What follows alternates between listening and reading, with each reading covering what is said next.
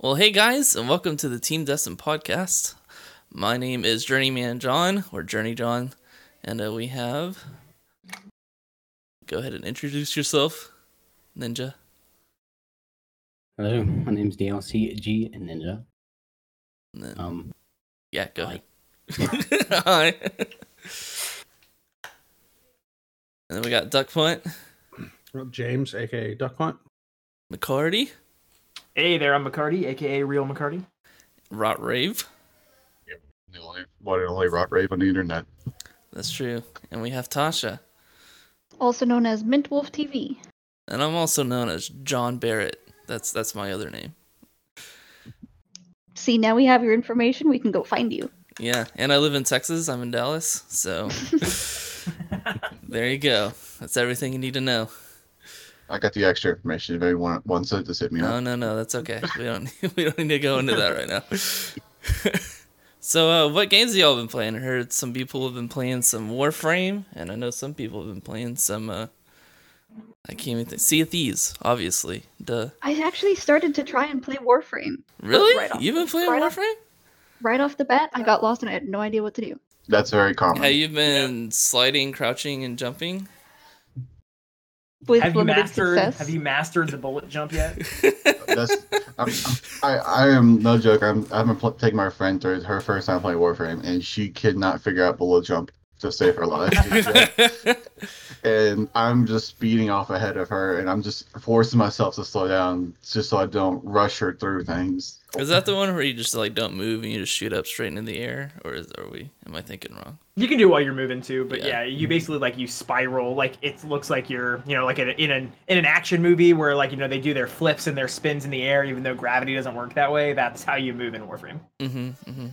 So what's Very what's the new DLC like? What's what's the story in this? So right now we're in the new war, um, which is obviously not the old war. So you're you're you're the game starts after the old war. Um, that's kind of where it picks up. You're you know you awaken after hundreds of years, um, and you've gone through. You know there's been several quests and campaigns and side missions and side stories. Um, but right now the current um, DLC, current expansion is New War.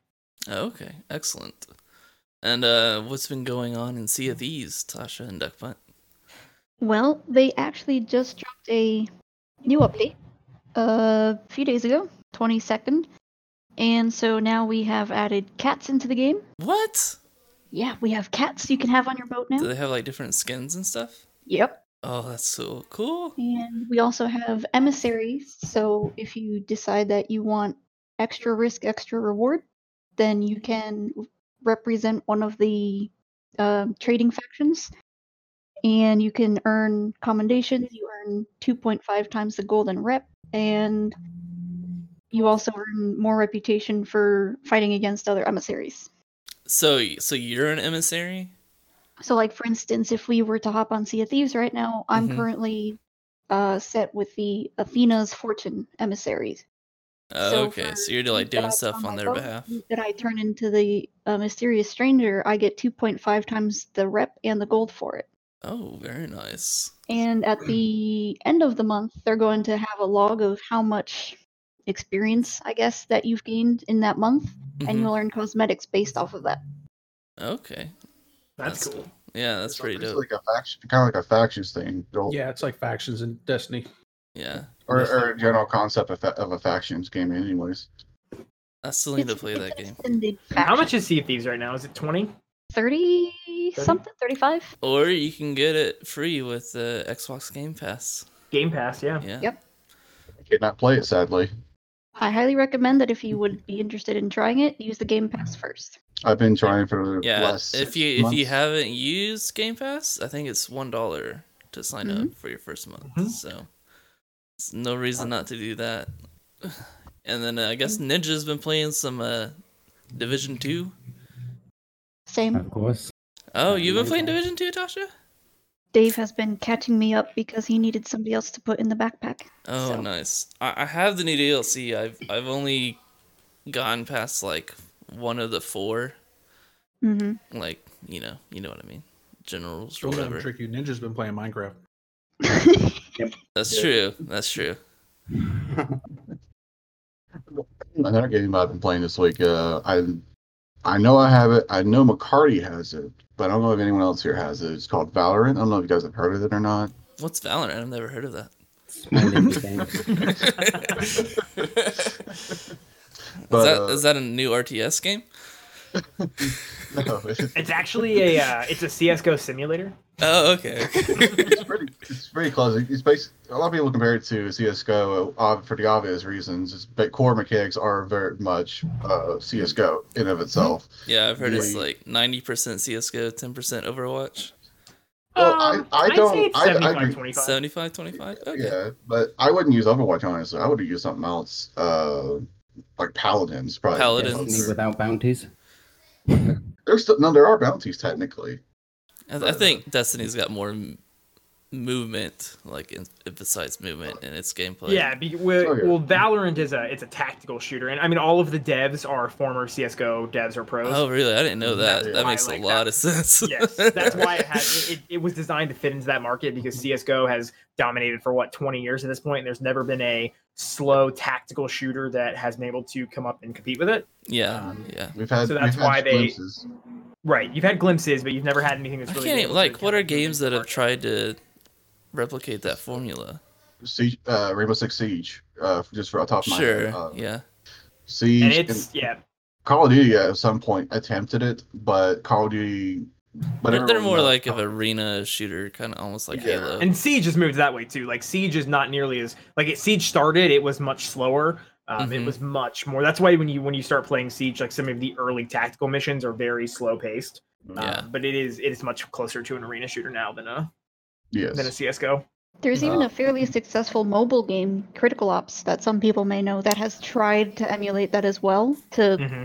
varying Hmm. degrees of success. I'm sure there's see it in like the App Store every Chinese now and then. knockoffs as well, probably. Well, Call of Duty Online, which is a legitimate co- Chinese knockoff of Call of Duty, uh, that is, is legitimately actually it's better than Call of Duty in my opinion. In if you're able to play it, it's of course you need a VPN because you only can play it in China, Mhm. but it it is actually much better Call of Duty than Call of Duty is. If that Well, makes any sense. and Riot is owned by Tencent, which is a Chinese company. So That's correct. Yep. Yeah. Yeah. Riot is making steps. Actually, recent news. Uh, Riot recently uh, bought uh, Hypixel.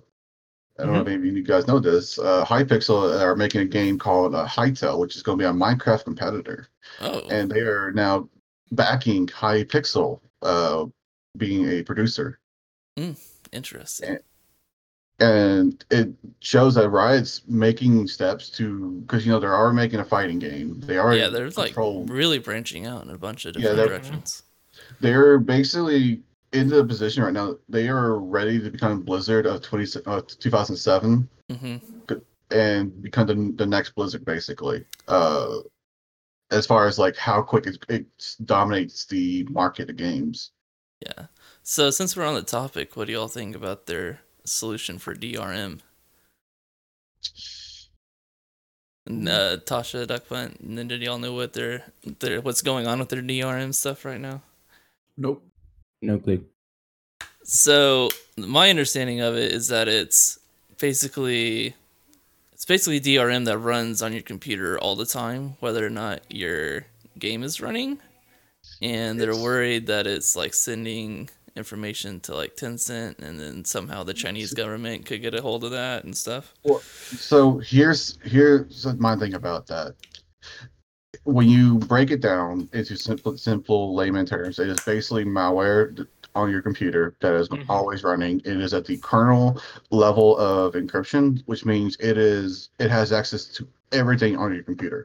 hmm if not more so than you do, if you haven't done the uh, correct settings and formatting to give yourself full administration to your own PC.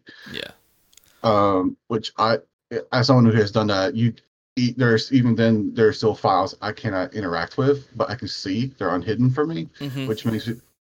And some, a lot of people were concerned that since this is a kernel program, it could uh, they it would run uh, files and send data from your PC, and that it's basically a backdoor to your own PC that anyone can technically use. Uh, to whether Riot, Tencent, the Chinese government are going to be interested in people's data, honestly, they already have your data. To be completely honest, Yeah, that's true. They don't need this. They're not interested in you. There might be like the one out of ten thousand people they might get that has something they might find interesting. Other than that, the average Joe, you're not in threat of anything, in my opinion. And there are already very easy steps to, to get rid of the program from your computer. Now, uh, if you're worried about that, there are two ways that you can get rid of it. One's a bit more technical than the other. Uh, the easiest one is you open up your Windows settings, go into your app manager, and it's right there in your app manager to delete and uninstall. Isn't there a plugin that'll automatically do that, like between running the game? Uh, that is another solution someone else has made up. I Yeah. cannot vouch for what or how well that works because I hadn't tried it myself. hmm But uh, like there are several ways around it, in my opinion. So And so the reason it got installed in the first place is it's because it's installed as part of their anti-cheat software. Yeah, That's why your computer yeah. Because- restarts with the anti-cheat when you when Yeah. you install that. That's what I was Valorant. about to say, and, and it's it's all for Valorant. yes, Correct. Yes. But Well, some people have experienced some people have experienced issues with it because as once they installed it, they real they found out that they were getting FPS drops in other games because it's always running. Right. Mhm.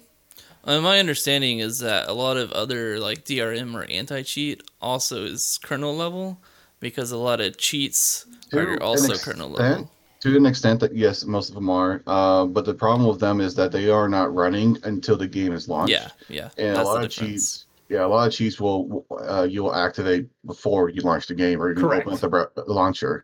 Mhm. That's why it's currently designed to run the way it does. It, they think it's unintentional, but it is intentional because with the fact that with the realm of of gameplay and, and competitive nature that Valorant sits in, they need to from the get go have a almost ironclad approach to cheating because CS:GO has such a strong anti-cheat and it's been in the in the business for so long that if they want to come they can't come they can't come in and compete with it if you know on day one on launch one they've got if you look at like look at destiny right now look at destiny's pvp it's it's a shit show right now Yeah. because of all of the the cheating that's getting in you've got people flying around the map like they're wizards in Oh Harry yeah, Potter. yeah. Like, I, I saw they the tweet they- last night. Yeah. Not only that, They- it, it- like they went backwards on on Destiny's anti-cheat because the stuff that they tried to implement to combat it is uh, a lot of these people that are working from home are getting permanently banned when they're not cheating. Mm-hmm. Yep. So example. Yeah, it's and, and uh, uh, my opinion on it. I'm not worried about the Valorant anti-cheat. Plus, I know I don't have any on my computer that's worth them having in the first place. Yeah, well, that was going to be my next question is do you think it would have been as big of a deal if like they weren't tied to Tencent or a Chinese like corporation? If it was just feel like, like an it I think it would thing? be a bigger deal if they weren't tied to Tencent. Yeah, I think they'd I- be like, "Oh, the, the American government's using Valorant to spy on us." Hmm, and- interesting. Yeah, I, I I give you that. That's very true. But also at the same time, I don't think it, it would have mattered who did it. Honestly, it was the fact they're one of the, the Vanguard is one of the first anti cheats to have this kind of program always run on your computer, and it's going to be controversial regardless of who did it. In my opinion. Hmm See, I And- actually have. I was I was telling uh, Tasha that my uh, uh whatever invention for stopping all this cheating for PC gamers is for these game launchers to come up with their own OS that when you go to launch a game, your computer restarts into that operating system. Like a That- Steam That OS. would be, it might be interesting, but then you're alienating the Linux users. I think Steam Not only OS worked on Linux. Why why why can't they install that on their system? It's it's another OS that you boot up into. because you're assuming that every system at that point, especially when you have some of these people who are playing on, you know, five, six, seven year old machines, uh, can run multiple OSs. Well, and I think they kind of already it's big- tried that. big risk of alienating the, why PC users are, are there in the first place. Does anybody that's the- remember a game for Windows Live? Yep. Mhm. And once that went away, like the games that were on that, like it was very hard to get them to run afterwards, and there wasn't like any online support. Yeah, and that that's another Well, and thing. that's and that's why I was saying not to run the OS like a virtual machine, not to run dual operating systems. I'm saying to reboot your system into a different operating system. hmm That way, there can't be anything else running. It'd be basically turning your PC into a console, so you still get all the advantages of your hardware, but you also get the advantages of a console where it's much harder to hack. Yeah, but those things that you see as advantages, most PC users are going to count, come back and say that's exactly why I don't have a console. I want to function my PC. I want to run my web browser. I want to run Discord. I don't want to have to run a separate OS. That's why we don't have a console. I mean, that's Otherwise- they they try otherwise, that with Steam gen machines comes as out, well. Like when new gen comes out and they're as powerful as a you know quote unquote five, six, seven hundred dollar, eight hundred dollar st- entry level gaming PC because that's what you're going to compete at. Your your new consoles aren't going to compete with a 2080 Ti. They're not going to compete with the high end Ryzen. Like they're going to compete with these entry level PCs that allow you to get you know 60 FPS on on medium settings. Like that's what you're competing against with this new round of consoles. But again, those people who are going to stay with PC are like that. Fundamentally, it goes against why you play on a PC. I mean, I think I think it would be a good solution to the cheating problem, but the issue is Right. it's just like It's could a you solution to the cheating problem, but it doesn't it doesn't work in the PC world. yeah. well, one, Well, well, one, I'm- one I'm saying solution it- can it cost more. can, You know, because let's say uh, name a launcher, Steam. So if you're going to be playing Steam games, if it launches up a Steam OS, the Steam OS might allow one particular web browser. It might allow Discord and things that it can verify. That way, it it's not like these new anti cheats that are so invasive on your computer. Well, I mean, if, if we're talking about. Steam, like Steam tried to do that. They released Steam machines. They had their own OS. That was what Yeah, but, that, but five that's, years that's ago the problem, though, is that they would they tried to release it as its own console. Sure, instead yeah. of you just uh, installing it on your own PC. It's I mean, at that point you're just mincing hardware. Like that at that point you're just saying, oh, instead of it being its own separate console, it's it's well, it's on your PC. It doesn't matter. It's the same point. Yeah, like, then you'd have to like partition buy-in. your hard drive and stuff, and Yeah, it's ne- it's never going to get the buy-in. PC users as a whole are just never going to subscribe. It's Well, why most PC are I Android that. users because they don't want the secu- they don't want the lockdown notion that iOS has. It's the same thing. They're never going to support it. But that's kind of like my point is like they they won't go to that. The anti cheat stuff is never going to work.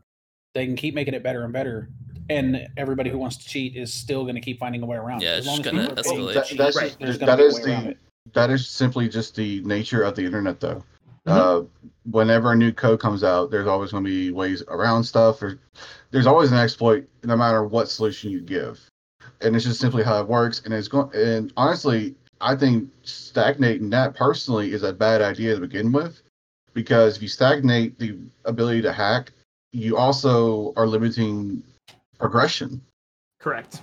because it's these needs to stop the hackers that is forcing us to progress our technologies even further. Well, where some people see progression, I see regression. If I'm having to run software on my computer 24 7 that's monitoring to see if I'm going to have a cheat on there at any point before I launch a game, you know, the people like you're saying that have the entry level PCs, that's a big hit on them when it comes to performance. well, I, I think we can agree to disagree on this topic.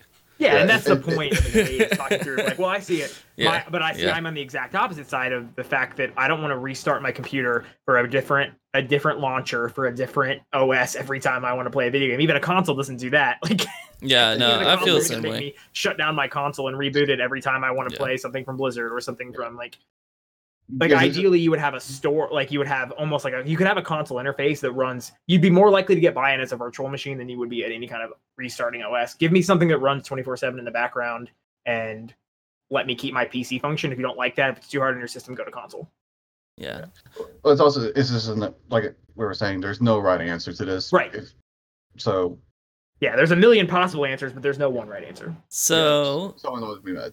I've been playing Doom Eternal. Has anybody played Doom Eternal? I have i started it I finished it recently. I still haven't finished it. I'm like so close, but It is amazing. god It's dang, that game's so much fun. Oh, Doom's not Doom unless you have to start it in command prompt. Do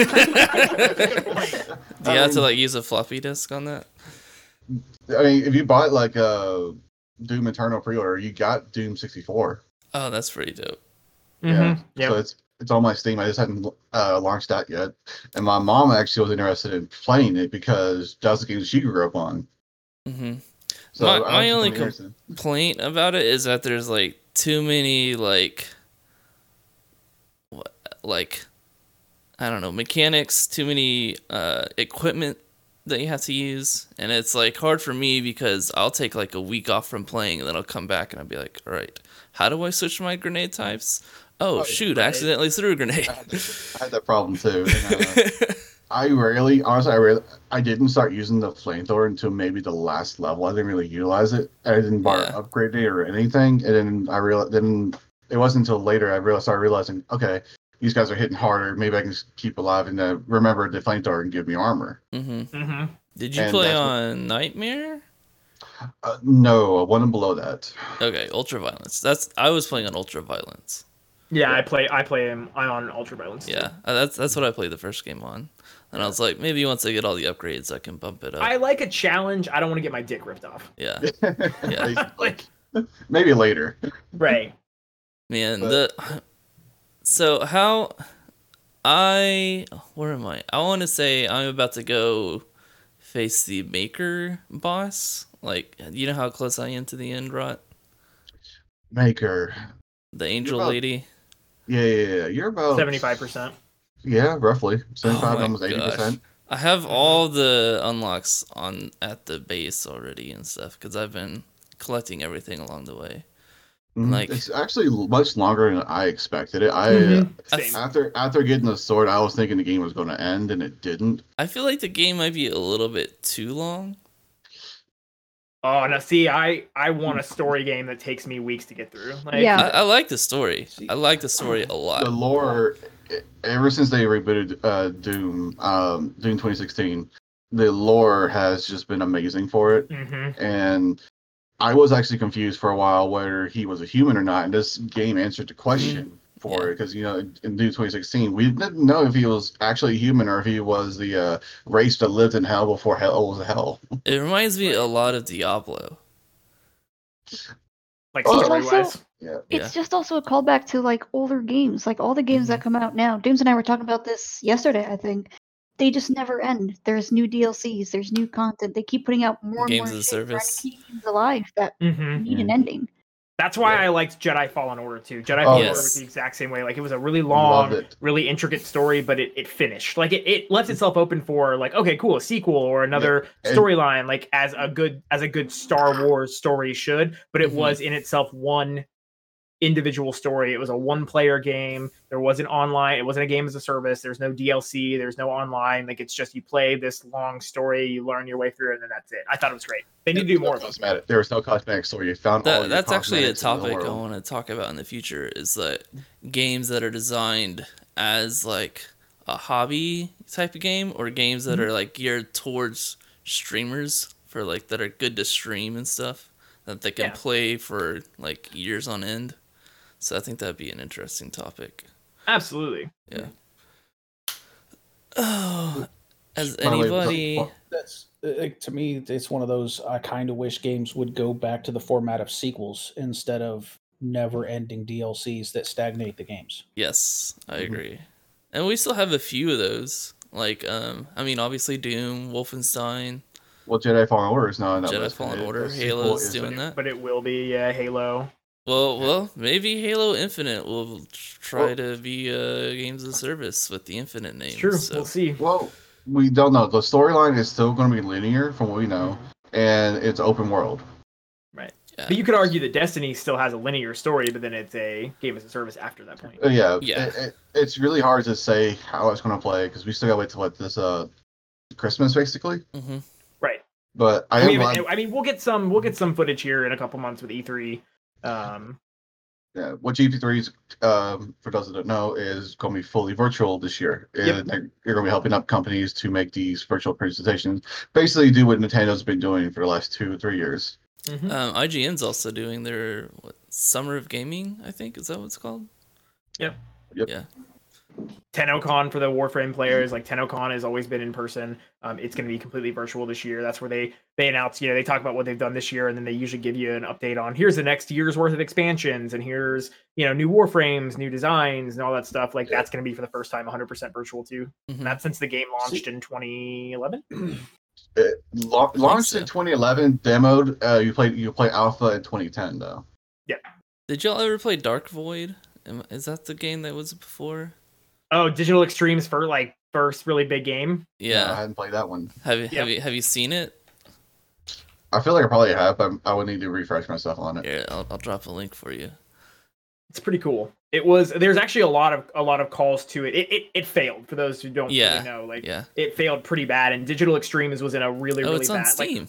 Warframe, it is. Warframe was an accident. Warframe was, oh shit, we are gonna go bankrupt. Our game failed. We've got to get something out. Like, and they put together this crazy space ninja story. It was basically like, let's get this out and let's charge for it. They they were doing the free to play model on a PC game before free to play on mobile was even really like big yet.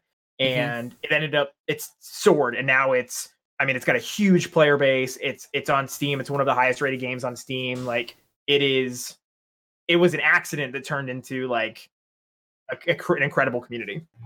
It was basically it basically was like the uh, it was one of the first uh games of games with service out Yep. there actually. I'm in and here, man. out- people are arguing this because they launched at the same time was uh but Warframe came out before uh Destiny One did. Correct. Yep. And, And they it- thought Warframe was going to end. Like Warframe Yeah. was okay. We've got Warframe. Doing We, right we are gonna make Get some money on it. It's not gonna. It's gonna save us from going bankrupt while we look at our next project. It was designed to be a small project, and it, they never. Digital Extremes has said they said this all the time. Like that we never expected Warframe to be our main game, and it just it has. It's got a great. It's got a really loyal community. It's got a really. It's got tons of lore. The story's very very dark as you kind of get further in. Like it's I like to say it's like if Destiny was going through a nightmare. Like if you're a character in Destiny who is having a nightmare, like super twisted, Yeah. very dark, very much more adult. And I think that's why it's Yeah. always gravi- I've always gravitated a little bit more towards the It- story in Warframe.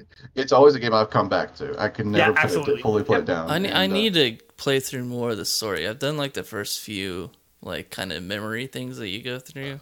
uh, Oh yeah. just- So see, it takes like 20, 30 hours before like cuz you've got to work through like your star chart, you've got to start getting that unlocked. Like the Yeah. the new player experience in Warframe and that's always been my biggest complaint is it's very hard to get new players in and I talked about this with another one of our team members, Denzer, um cuz he and his wife are thinking about kind of jumping into it is it takes a while and realistically early on you need an experienced player to kind of give you some tips and tutorials but Mhm. while still letting them do most of the work because otherwise it's hard to engage until you get through that point, but it's also really hard to get through that point and know where to start without some help. So the only thing I didn't like about that game is that you had to grind bosses to get armor pieces. Is that still how that works, or have they? yes, it is still a thing. Well, it You- is and it isn't. I mean, It is you don't have to. There are you I mean, you can grind. like you can get like blueprints and stuff, right? From Yeah. Well, no, you can buy pre. You can buy platinum, which is Warframe's in-game currency. Like it's Mhm. their high-end, their premium currency, and you can buy every Warframe. You can buy almost every weapon. Like it really depends on what you choose to want to grind and what you don't. But Yeah. the cool thing, the cool thing about their in-game currency platinum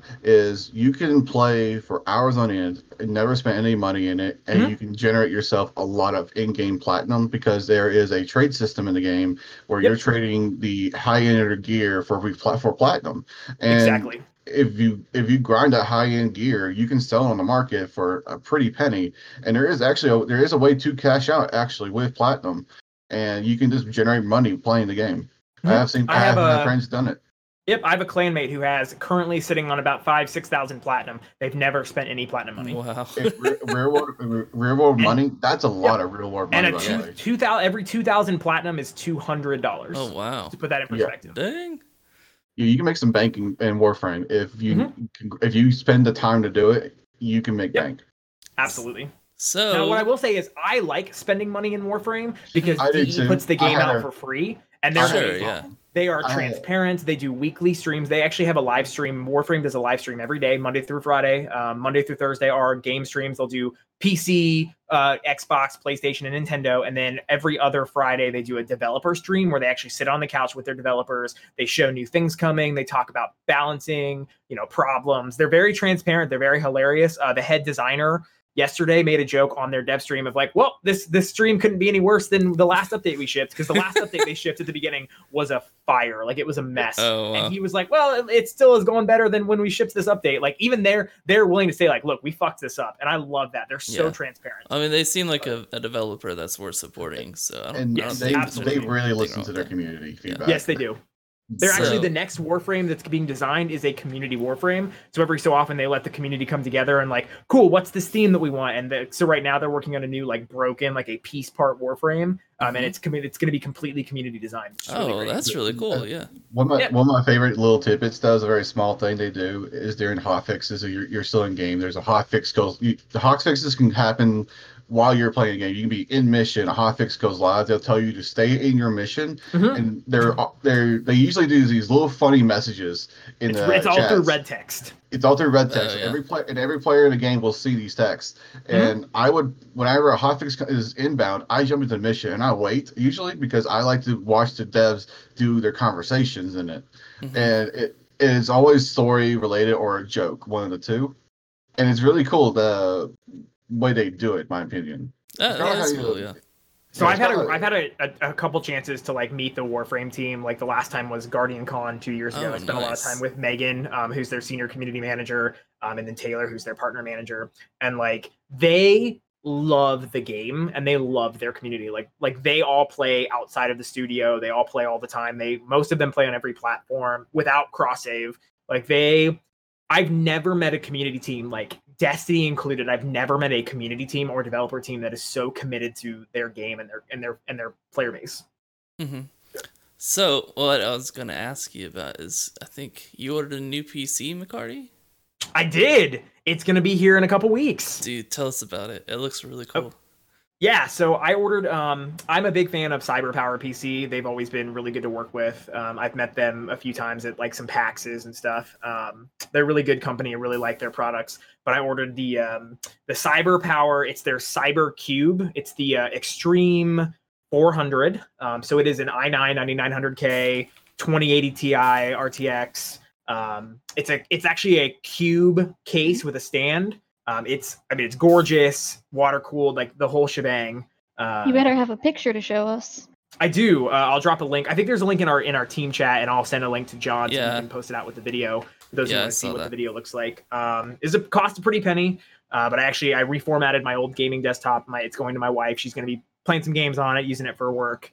Um, so yeah, I'm very excited. Also, there's no video right now, so just look in the Discord. It's in the Discord. Yeah, it's in the Discord. It's in our Team Destined Discord. yeah. Um, which for those of you who aren't, you know, the Team Destined Discord, the Discord is open. Like you can come into the Discord. I think um, you have so to if you're interested in apply learning more about the for clan, the and you have clan itself, apply the right. Clan, Yeah. but you can. But we let friends, guests come into the Discord, um, so you can see more about it. So we've got posted on that if you look in here. Um, And I'm pretty that's- sure so- Felonious is actually trying to put together another 1v1 tournament soon. I think, yeah, he was talking about trying, maybe So- doing one tonight, but we'll see. So, not not trying to be a downer or anything, but just want to get your opinion on from one of the only people I know that has recently got a new system. What are your thoughts on the 30 series graphics and the new series on both Ryzen and AMD coming out soon, or Ryzen and uh, Intel? I think that it's in the same boat as the 20 series. That's why I didn't get a 20 series right away. I think that they always boast a lot of enhancements, and it's going to take two or three runs of the card before they're worth spending the money into. Well, usually, like, the first run of them will have some, like, technical Mhm. issues and stuff, too. the first 1080 Ti's were shit. The Yeah. first 2080s like were overheating and were putting out less performance than their 1080 counterparts, like than their 10 series counterparts. Like I think that there's always going to be enhancements and there's always going to be upgrades, but I'm a big fan of jumping on the board with technology with what works. Um, when it comes to things like games, like I don't want my frame rates uh, changing because I'm wanting to buy a new 3080 card. Like I'd rather wait and see what they're going to come up with. That's Uh, and that's why you buy a gaming PC is that you know I can upgrade that card whenever I want. So when the when the 30 series are stable and they're worth an investment, great. But for a you know a six percent increase in in performance, you know, let's just say minimum, that's not I worth feel like the the card. overall performance won't will maybe be like ten percent. Um, I'm expecting Right. more from like So the- RTX. Well, the, the the early leaks and speculations that I've been seeing is that the 30 series is supposed to have up to a 40% increase. That's pretty good. I mean, I, I hear the releases, I hear all that, but I mean, until we see something specific, like I, I doubt that's going to be the case. And that would be a, I mean, the numbers that you're talking about feasibly, just from a technology standpoint, to do a, a visual increase or a graphics increase of 40% is incredibly unrealistic. Yeah, I've been thinking about upgrading to like a 2080 Super just because I don't want to spend that much money on a 2080 Ti. Mm-hmm. But The I, 2080 Supers are great. I had a 2080 and I burned it out. Yeah, and that was because I was just you know 1440p, 144 hertz, you know FPS games running on Mhm. ultra settings. Like I was pushing it, overclocking it, I burned it out. That's gonna happen. Uh, yeah. I mean, I have a that's why I 1080 decided to go with Ti, and like just regular game performance is pretty much the same between the two. Yes. So Yep. The nice thing about the going to the 2080 Super is then you'll get the option for RTX. Yeah, and you can use RTX voice. Mm-hmm. um, but that's actually so one another thing that we could talk about with that is uh, I feel like the the next series of cards and CPUs might might have a at least a small delay because of this COVID nineteen and of all like the shipping COVID-19 stuff. and stuff. Yep. Yeah. Because I mean, getting parts and getting development from China is very difficult right now. Like, Mhm. and all of these carts are not built in the country. Like, even if they start shifting to shit, if we want to get these out, we need to build them in, you know, domestically. Okay, now you're talking about a cost increase because it's going to be much more expensive for an engineer or from a uh, a factory worker to assemble these here. Because Mhm. you know, obviously, just cost laws, bare minimums are are significantly higher in, in, the, Hell, in the not just- states. and not just the cost of the employees, but a workspace to do it. Exactly. Yeah. I mean, you're talking rent, you're talking space, you're talking benefits, like all of those things that you don't have to pay in another country. Like it, all of those people that they want to employ, and great, that's probably going to happen. They're probably going to say, in order to not lose money on this, we're going to have to open, you know, and start manufacturing them. But they're going to manufacture slow, and they're going to be significantly higher price point initially, just from the strict cost. Like the cost perspective is just going to be so much higher. So Mhm. I think they'll either delay them completely until they can get they can ramp up manufacturing externally from the country, or expect them to be a a decent increase in performance for not a realistic cost change. Sure. Uh, well, we can come back to that in, in a minute. But uh, for right now, let's talk about the Destiny 2 Guardian games. Who's been Mm. playing the Guardian games and who's been playing. Titan? That's why I was late. I ran it all the way up till I thought I had enough time to run to Subway, and then uh, the lady in front of us at Subway was an idiot. Oh gosh, that's fun. I feel like there's always a lady in front of you at Subway. Where who anyone who goes to Subway, there's always the lady in front of you when you're next up that's an idiot. I mean, as long as you're six feet between each other, I think it's okay. Like everybody will always know exactly who this person is. is- So it's a person that drove up to that touchscreen order panel, and then You had have to a open their door touchscreen to order out of their panel? Car. Are you living ours in the does too. future? What? I know, right? I came down here and I'm like, wait, you can just order this? Mm-hmm. Ours You don't have to go inside. You don't have to talk. to especially right now with all the. Uh, do they're- they they're do they expanding them to more sanitize the stores, touchscreen panel? I would hope so. I would hope so too. But I would bet no. Yeah. That's been my concern once because I've been doing it's like a bunch of like today. Uber Eats. I- So like like, every time I go to an apartment, I'm like, you have to like, use the keypad to open the gate, and I'm like, I really hope somebody cleaned this, but I don't think they did. It's like the banks here. Uh, they have a person sitting at the ATMs now who operates it for you. Oh, that's interesting. Well, and then also like at this Subway, you have the option of just driving up to the window and ordering it. hmm So yeah, who who all has been participating in the Guardian games? Who's been getting I their think medals? I'm the only one who hasn't actually. I have not I either have actually. not played the game. Really? I did Yeah. for the first day, and then see Thieves dropped their update, and I'm like, nope, sorry. I played the Destiny's first in a weird day. spot right now. Yeah, It's been kind of a weird week for us because we split. Tasha went to do stuff on Sea of Thieves, and I've been doing the stuff on Destiny. yeah. I was surprised to see you on Duck. I didn't think you were actually coming back to the game. Yeah, Uh, I mean, I wasn't, but then you know, it was I put it down long enough. It, uh, that's what I was gonna say. Is like it, Destiny's kind of left a lot of the players. I feel like stuck in the middle, hmm where if we don't want a PvP, that whole side of the game's dead for us. Mhm. But then they're kind of forcing us to do it if we want to keep up with PVE. Right. But then also on the PVE side, I feel like Destiny's kind of screwing the, the, the game itself over with all these new raids that they're doing. Uh, just about every raid in uh, in Destiny 2, I feel like they've made them way too puzzle and mechanic heavy instead of just making like the the ads. We don't even difficult. have raids now. We have like the, like what is it? What's uh The Prison of dungeons and- Elders, like equivalent Horde for each something. each new season. Yeah. So the the last raid we had was the one for the expansion. Was Yeah, but, the, Yeah. but like that last one, and, and this is kind of what I'm talking about. In Destiny 1, the raids were difficult, but they weren't really hard to get the concept of. hmm So there was a lot more people that would play them for fun. Now in Destiny 2, people run them because they have to. And then once they have what they need from them, they never do it again. I feel I like don't there know that's more. hundred percent true. I I mean- mean, I, I mean, King's Fall was pretty pretty mechanic heavy. I mean, I've had this But discussion with Ninja bef- already, and uh, I, as someone who used to be a very hardcore gamer of Destiny 2, uh, and I, I end up mo- move to casual. Honestly, I don't. I, it it Yeah, doesn't same. feel hardcore enough for me anymore. I it's not artificial. The grind doesn't re- re- reward the time experience, in my opinion. exactly. Yeah. Yeah. Testing the prestige modes. Mhm. That's what Yeah, yeah, that's for sure. Yeah, I mean, like even Well- year one D two, like I felt more rewarded playing. And I think I think what we're seeing is the reason of that is because they've shifted to seasonal mechanics. So they're pumping out a shit ton of content. Like it's and quote I'm using content with air quotes right now, but like they're pumping out a lot of like cool, we got new content every there's something new every week and there's something new every season. The problem is is it's all surface deep. Like there's no depth Yep. to that content. The lore is not as good. The amount of time you're spending in it, half of the mechanics are all the same from one season to the next. They just oh cool, now we're doing the same mechanic to fight Thrall. Now we're doing the same Yep. mechanic to fight uh you know Cabal. It's like it's not it's not changing. They're not innovating on the game. They're just reiterating with new. They're they're Which is literally doing really what sad. Destiny Yeah. what Destiny was memed on for a long time. It's like, oh, it's another reskin. It's like, but the the reality is when they were doing actual DLCs, there they were sometimes reskins. Like you could say the Taken, but at least they were innovating on cool. All right, now they have different ways to fight. Like the Siva changes Well- were were different. Like now it's just okay. You're literally just doing the same event from season to Mhm. season, but Yeah, it's and you not know only the, that, but it, even if the Taken is a reskin, it was expansion on the story. right. Mhm. Yes. well, speaking that's speaking of, go ahead, go ahead, did you?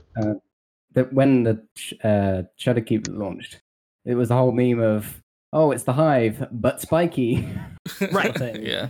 and here's the thing too like the pvp players will argue till they're blue in the face but the reality is, is there's 25% of them compared to the 75% of the rest of the game community that is pve like destiny will always first and foremost be a pve game and right now the game is suffering because pve and pvp are are butting heads so much. Like the the PvP community is pissed because so many things are unbalanced in PvP, and then they're disabling them, and then now nothing works in PvE, or PvE mm-hmm. takes a huge hit. Like the fact that Destiny 2 still doesn't have separate balancing for PvE and PvP is ultimately going to make those two sides of that game, which should be cohesive, it's going to make them as as endpoint opposites. I And feel like it's funny though, because like something like Sea of Thieves, they have that. They have a separate space for PvP. They have a separate space. So for does Warframe. PvE.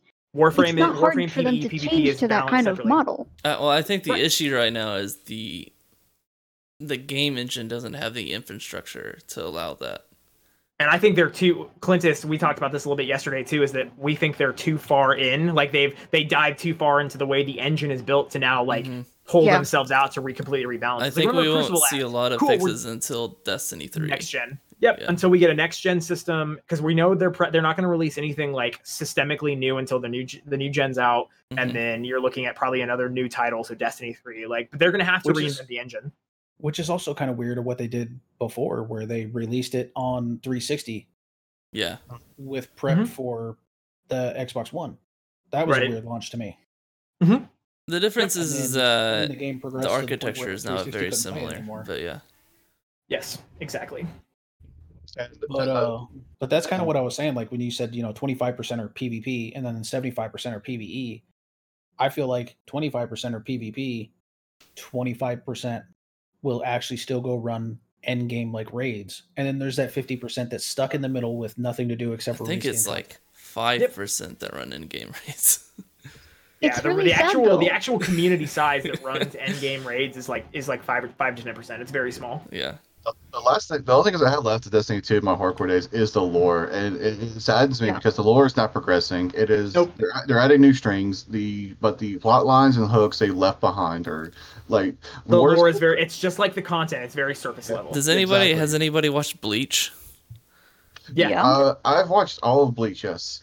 And- Destiny 2 reminds me a lot of Bleach, and that there's like a lot of different like storylines, and like none of them are really like None of them are resolved. very good. Yeah. They don't there are some that used to be, and it's just like Yeah. they've, they've strung it out so much because they're tr- again they're trying to do this seasonal. Let's get something out every week and every every month and every season. And the problem with that is they're just stringing this stuff along. It's no longer like cohesive anymore. yeah. Yeah. They're not exactly cliffhangers. They're more of a, oh, okay, that's what happened. Yeah. and Yeah, it- Well, I, I think the whole Byte the whole had a good video plotline. about that. Yeah, yes he did. He had a very good video explaining uh how it is working and hmm I agree wholeheartedly with what he said. And the whole like my biggest thing is like Uldren is such a huge character, huge player in a Destiny universe, and he's been reduced to background noise. Right Mm-hmm. for two years now. Yes, for Like years now. Forsaken, we killed him at the end of Forsaken, which was two years ago. That that whole year went. Now we d- we're now we're almost through the whole year of Shadowkeep, and we still haven't come back to that. And like for this season, why have we not done anything with the Almighty? Well, yeah, Well, that, That was the big thing, right? Like Yeah. the big thing is the Almighty is coming for us, and it we're, how Impending far- we're, doom. what five I was- weeks into the I was season, we've not touched it. I was hoping we get at least one mission where we go on Yeah. the Almighty ourselves, at least. Like in the beginning, like it should have started like the mission that was Zavala and Ana. Like We should that have been- should not have been a cutscene. That should have been a Oh, mission. yeah. Like you Yeah, should we- have been in that mission with Zavala and Ana, like playing that role. And like, okay, mm-hmm. crap, we're trying to stop this, and oh, we we actually like, oh, you get to the bridge and we see it barreling toward Earth. Like. Just some or we could like set up right some now is- like we could go on there and like set up ways for like Rasputin to like track it and stuff on the ship. right. another right. plot, another plot line that, that was kind of left behind is the Siva plot line. Uh, in my opinion, uh, we got got reintroduced to the story during the Outbreak Perfected. Uh, Mhm. I still need to finish. And- How long has Outbreak Perfected been back around? A year? Um, At Yeah, but least. there is leaked stuff for that coming back. Yes, it is. I'm at like It's already been sixty-seven percent. I leaked. might only need to run it But one more the- time. The, the problem is, is like even though we have information that Siva is going to make a, a gameplay, its mechanic and story impacts in the future, the fact is, is that I feel like that was something they've only recently decided to start doing, Mhm. rather than it being planned. I don't like when they when they sweep things under the rug. It's like, oh, cool, Siva's done. Now we're not going to talk about it again for the next two years. Like, oh, now, oh, we got to come back to Siva again. Like, we're out of things to talk about. Like, let's Yeah, talk. Like the Dreadnought is a perfect example. Like, we should not have ever completely abandoned the Dreadnought. Like, the Dreadnought should have been a playable Oh my space God, yeah. from day one. Like, we should have seen all of the things that have affected our Destiny 2 universe. How has that impacted the Dreadnought since? Who's taken in? Is there a shift in power? Like, what happened to the Cabal and the Thrall fighting for control of it? Like, what the hell is and we were Savathun there. doing?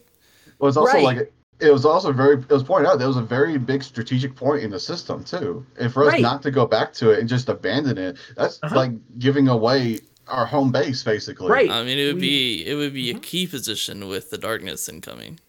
Exactly. Right. Why would we allow that that place to ru- to be run over by the thrall? Like it doesn't make sense from a story standpoint. It doesn't make sense from a strategic Which standpoint. I- There's so many breaks. Yeah. Which I don't know if It's any of you guys have seen this yet, but there is, was a, a data mine of a cutscene uh, rec- uh, about a couple days ago or so, and I don't know if any of you guys have seen it yet. Nope. Nope. No, I haven't No heard spoilers. anything about it. Yeah, it, it it's on it's a picture. I, I would say it's involves Saturn, and the fact that we don't have a dreadnought is stupid in my opinion, because Mhm. it's right there. It- it- uh, if, when y'all see it, you'll understand my frustration with it. Sure, yeah. and it it makes like it makes a lot of regret to the point of why I you- also yeah. I also think it's ridiculous that we launched the de- we as in as if we were Bungie that Destiny 2 launched should have never launched without every space that was originally playable in Destiny 1 there. Like they should have all been redesigned. Like we shouldn't have gotten new planets until expansions. Like we like our our playable universe is half of what it should be because we're still missing Venus. We're still missing the Dreadnought. We're still missing um uh there's there's another one I'm missing. Well, I think I think we'd be running into the uh, the issue with like having too much stuff. That's the the game would be too big for the engine to handle. I feel like, which is kind of what they're running into right now. Yeah, And is that having to- That's where Yeah. they take content in and out.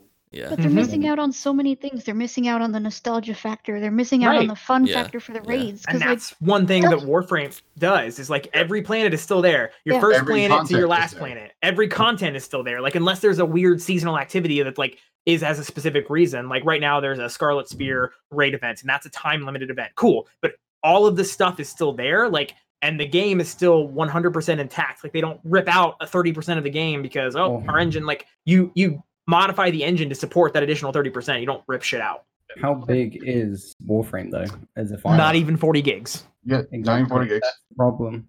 Destiny is like what 160? Right. And that's that's they, they need to solve that That's the problem. They, yeah. they can't keep making it 100 gigs. They well, the problem is it's too big. It's like okay, well, this game can do it with their engine, self-published, uh, at 40 gigs, and you're saying that you've built it too large. Okay, so you need to find out how to make it smaller, like without ripping out content. Like that's Yeah. your problem to solve. That's I, th- not I think us some as a player and a uh, consumer's problem. like for the next gen consoles, they were talking about like Spider-Man specifically, the the new SSD allows them to have more detail and like fewer repeated objects, which will actually end up saving. It'll make the file size for the game a lot smaller. Right. So, So who's going PlayStation and who's going Xbox? Let's hear it now. Saying PC because I can play Xbox on PC. I was gonna say why I'm gonna Uh, just go well, I'm PC. probably uh, I have I have a PS4 Pro and I have an Xbox Series oh One X. So what I'm thinking Yeah, is I'm going to trade those in and get a PS5 and then play my Xbox games on my PC. Uh, I- to answer the question straight up, uh, out of the two, I would choose PS5. yeah, Purely hundred percent. because that's where my friends are. That's what, uh, stuff like my uh, brother and my future roommate, that's what they're probably going to get is a PS5. And uh, because, as I said, you can play all the Xbox exclusives on PC now. Mm-hmm. Right. hmm Because Halo I guess I don't see the advantage of other than like platform exclusives. Like I don't see the the. I don't Well, see you also have, a PC, why have you get a like backwards mm. compatibility with old Xbox games. That would be the so other. you can play those on an emulator too, though. yeah, they're already, uh, most of those are already ported on the PC. I don't, I don't. I don't think that is there an emulator for Xbox Yes, Yeah. actually. like OG Yep. and 360. Mm-hmm. Yeah. Yep. You can actually get the original launcher of. Mm-hmm. I'll have to check Like that the out. games. Yeah. Aren't they going to work on PS5 as well anyway? I mean, if you go back far enough there, John, there was an emulator that I used to stick into that, that was backwards. Well, I think there was just like because of how the Xbox was designed, they were having a harder time like making an emulator for it. But But uh, now, like I said, now like the Halo Infinite, when it launches, it'll be on PC as well.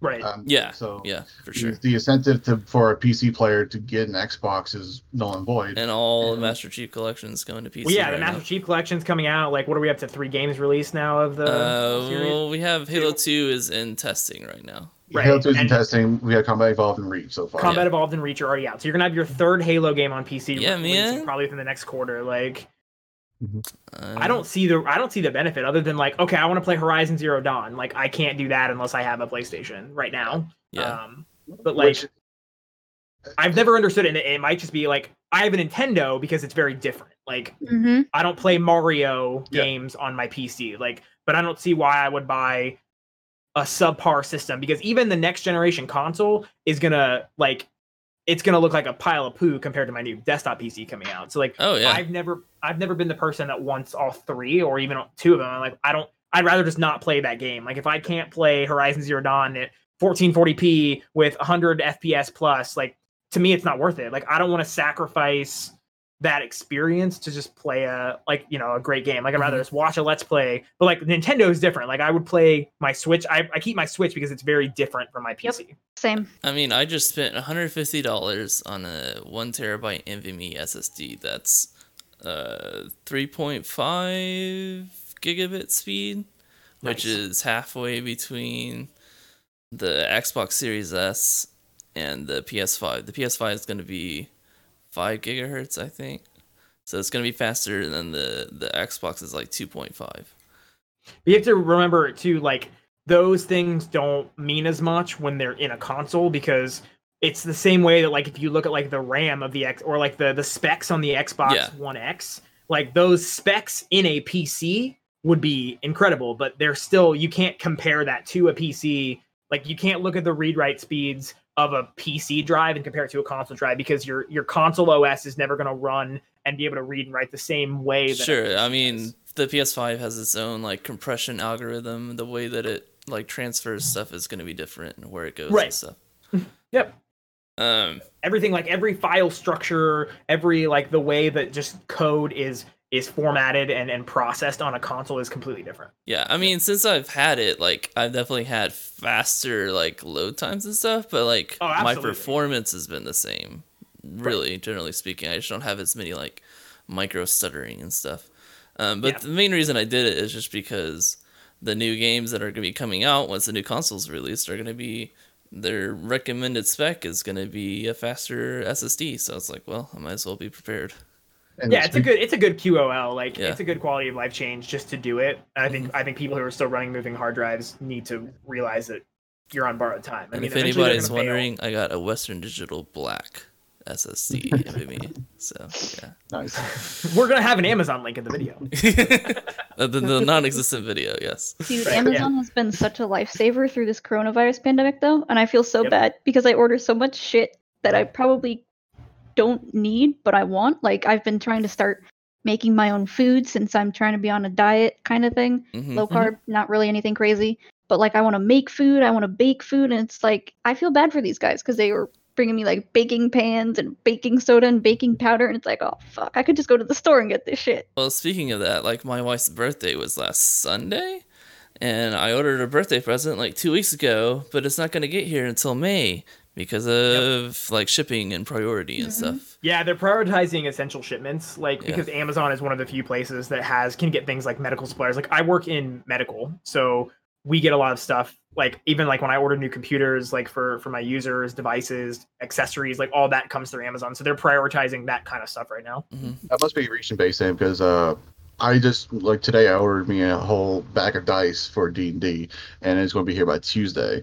It's not region based. It just it literally is product based. It some products will just get get through. Like I've had stuff Yeah. that's non essential that's made in two days, Mhm. but I've had other things that are essential that have they're still now they're now four and a half weeks out. Like it really just Mhm. it really is product based. yeah, But thank you, Amazon, USPS, UPS, all you guys. Maybe not. USPS, but everybody else. Hey, USPS has been getting my shit here, okay? but you know that that can lead us into our second topic, which is kind of what we were talking about before: the impact of COVID nineteen on the gaming industry and oh yeah. new consoles and game shipping out and stuff. So I mean conferences like like GCX, which is formerly Guardian Con. Uh, I really formerly wanted to Destiny go this year, man. I really Yeah. wanted to go. Con. TennoCon, Warframe's annual community, like I've touched on Yeah. this too. Like all of this stuff is moving to digital because it's not safe. Even when the when the restrictions lift, like that many people, it's I just, wonder how the Paxes are gonna handle this. I'm Yeah. sure at least the fall paxes will not be Yeah. in person. Yeah, I can't. Even like if they release restrictions, they're still Mm-hmm. gonna have to be. There there will be limited restrictions. Like Yeah. they there there will like the the lifts are coming, but they're gonna have new restrictions in place. To, and like, especially once we get that. into fall and winter and the weather starts to get right, colder again. blue season starts Yeah. to come back. Like yeah, I would not expect to see an in person PAX for another year. Mm-mm. Yeah. If you want to, like the long term effect of this, uh, like E3, in my opinion, uh, companies are going to start saying that they're doing all their stuff digitally, just video wise, live streams, and it, all that, all their presentations stuff like that, not doing it in person. Uh, the cost is going to be much more efficient for them. They're going to make more money out of it. They're going to have probably have higher sales off of it, depending on how it goes this year. If it goes well enough, I can see E3 becoming a completely virtualized event. Yeah. I, I think it will just because they've been they've been struggling in general and their management Yep. has been really Mhm. poor. We'll look at PAX South. PAX South has been declining every year. Like it has just gotten smaller. More and more big vendors Yeah. have pulled out. Like the Yep. space has been. I would like this is probably the PAX South killer. Like I wouldn't expect PAX South to come back. no. That'd be interesting because that's like that's what January. Yeah, It's yeah, always yeah. in the yeah, it's in it's Yeah. in the first of the year, but it's it's it's just it's gotten so small that like even like Twitch hasn't had it has had a really small presence. Even Mixer's presence was half of what it was when when Yeah. Mixer was first starting out. Like Yeah. PAX But- South has just been such such a decline that I can't see them when they in another year or so when they start ramping these back up. I can't see them bringing it back. Mm-hmm. So uh, so for my contacts inside the PAX uh, people, uh, everybody who goes every single PAX helps set up and all that work security for them. And from what he told me is since all these decisions are made six months, if not lo- longer, uh, you know, ahead, that whether or not this PAX uh, South would happen, even just as PAX East would happen or not, uh, this year is still up in the air. Um, PAX South mainly because the the reservations on that, but they did just renew, renew a contract last year with the uh, Henry Gonzalez Center. So Mhm. I would I can't imagine them just straight up canceling out on that after renewing the contract. Uh, it would probably end up just being a the smaller convention, honestly, at that point.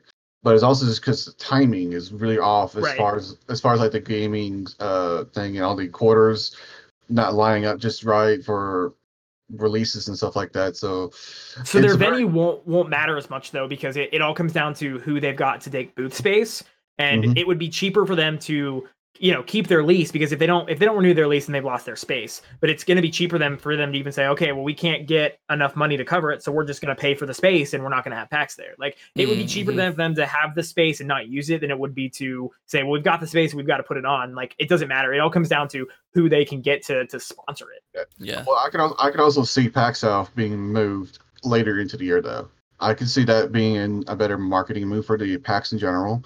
Uh, Move Just- into like spring or something. Mm, yeah, spring at the early, uh, like earliest, in my opinion, would probably Yeah, be better yeah, for them because that's because they can get a lot. They the chances of getting bigger vet, uh, venues there are much higher in the spring, in my opinion.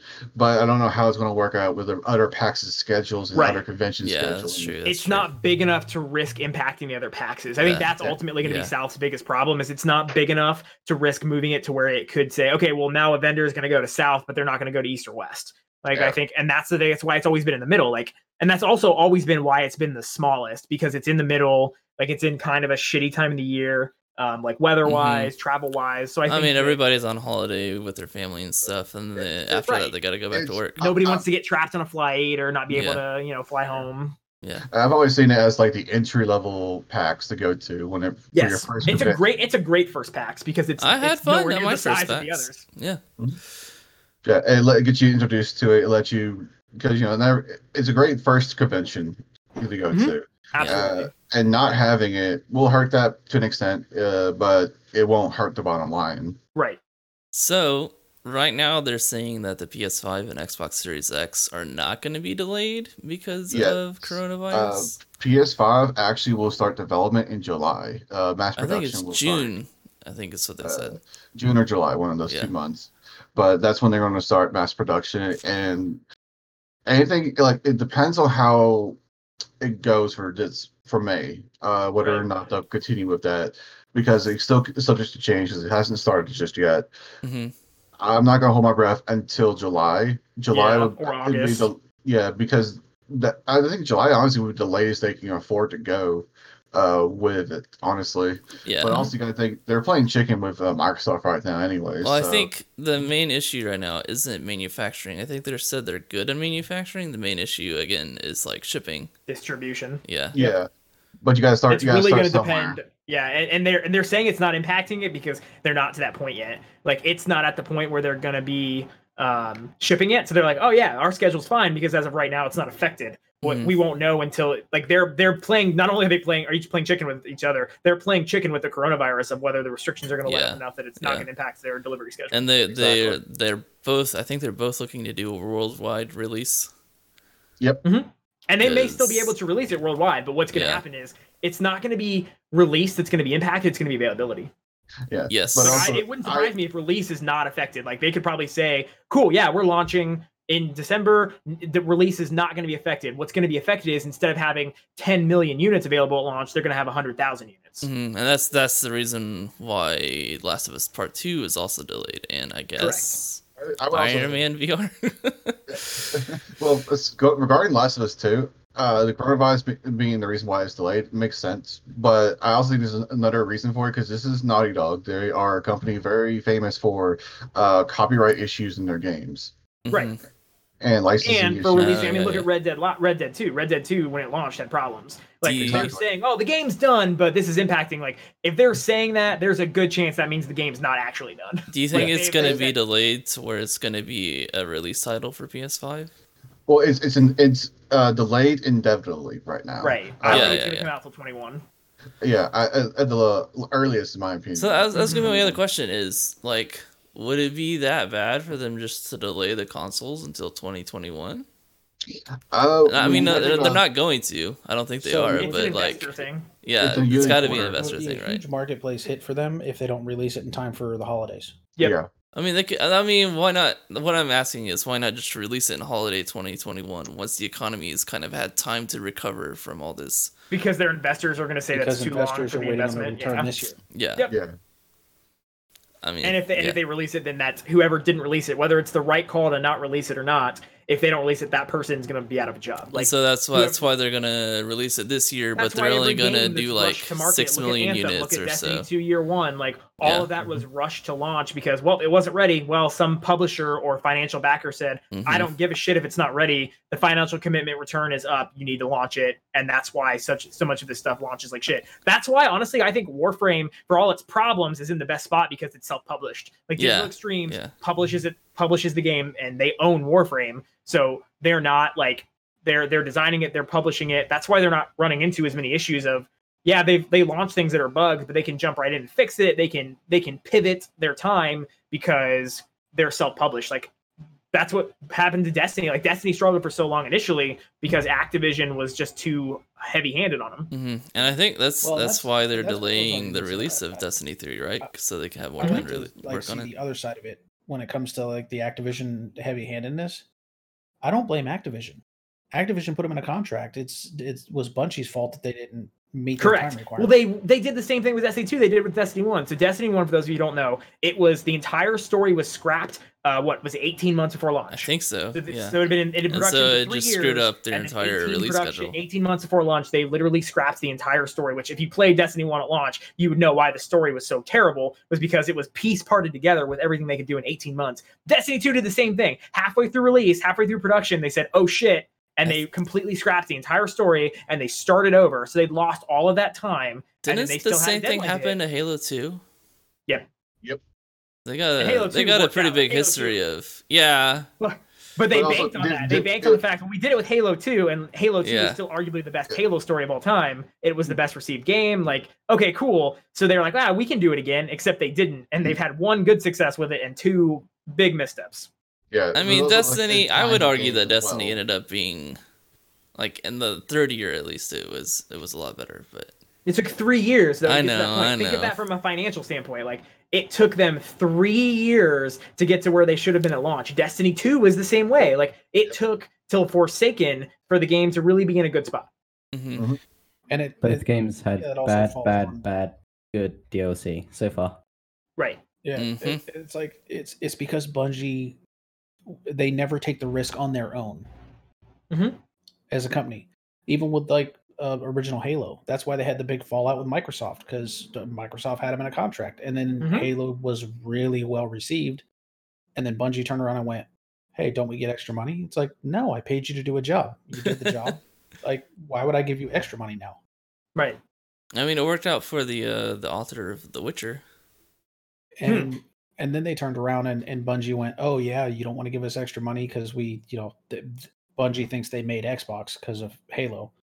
Well, the, but- They kind of And they did. turned around and I said, would- "All right, I would argue there's going to be exclusive content on PlayStation." Ha ha! And gave them the middle finger. Yeah. Yep. Well, I think that was And the same thing Activision. with Destiny. That's why they. That's why Microsoft didn't get the exclusive for for, for Destiny because they said, "Okay, you don't want to give us enough money. No matter like we are the reason." Bungie saw themselves as the reason that Xbox had any measure of comparable success to PlayStation. PlayStation, Which and then when for the Xbox original was- Xbox was was true. was true, Yeah. right? And when Bungie, when Xbox didn't want to play ball, and Microsoft didn't want to play ball, and Sony said, "We'll throw money at it because we got shit to burn," they said, "Okay, fuck you," give them middle Yeah. finger, fact and then they still didn't hit their demands. Like, Uh, another little spike thing that Microsoft um, did towards Bungie was uh after like if you were playing Master Chief Collection now, you go to Reach. There used to be a poster saying Destiny coming soon, and it was before Destiny originally released. It was still in early development, and now that that poster is gone, it is something completely different. Right. Yeah, there was like something in ODST. Yeah, well, Yeah. that's uh, I mean, I'm sure that's a licensing thing. Like, they don't own it. Destiny, like that, Yeah. re came out when Bungie was still at the head of it, so it makes sense that they'd have to remove it because otherwise they're going to say that, and Bungie's going to say, "Oh, you put a." You know, you put an improper product placement in, in your game because it's not our game anymore; it's yours, and now we're going to sue you. That was a, mm-hmm. that's not them screwing them over. That's oh, we legally can't fucking do that. I, I didn't say screw enough, I said a good middle finger, but yeah, you're you're right. You're completely right on that. Yeah, that's not a middle finger. That's oh, we don't want Bungie to give us the middle finger. We better re- re- because of how they've been. They will definitely go after us if we leave this in there. Mm-hmm. But I also But I think I think Bungie's Bungie's biggest problem is not that they take six months to fix things because I hate to break it to you, most developers take six months to fix things. The problem is is they don't address it for five and a half months and then they you know quote unquote fix it three you know three weeks after that and then when something else breaks it's the same thing. It's five and a half months of silence and then it's oh cool we've got a fix coming for this in two weeks and then Yep. Yeah, they're always then then silence again. Like they are the least transparent developer I've ever seen. Like it's Well, did y'all did y'all read game with- the new TWAB for this week? Yeah. Mhm. They're. I mean, it seems like they're getting better. Okay, but they've seemed like they've been getting better. I know, I know. Like, like look at Luke Smith's director's cut. That was the step in the right direction. Like, okay, great. Luke put out these huge papers, and everybody loved it. And then when was the last time Luke put out a put out a, an article? It's now been three, four, five months. Like it's Yeah. the same thing. It's like they take one step forward and then they take eight steps backwards. I don't envy their community team, like Cosmo, No, no, no. Dylan, um, Oh, yeah. Deej. Like, though they are great guys, and I don't envy the position in it because they're getting told like you guys can't react to this, you can't talk about this. Like, what a what a shitty place to have to deal with the community team. But I, I do feel, really like bad yeah, go ahead. too.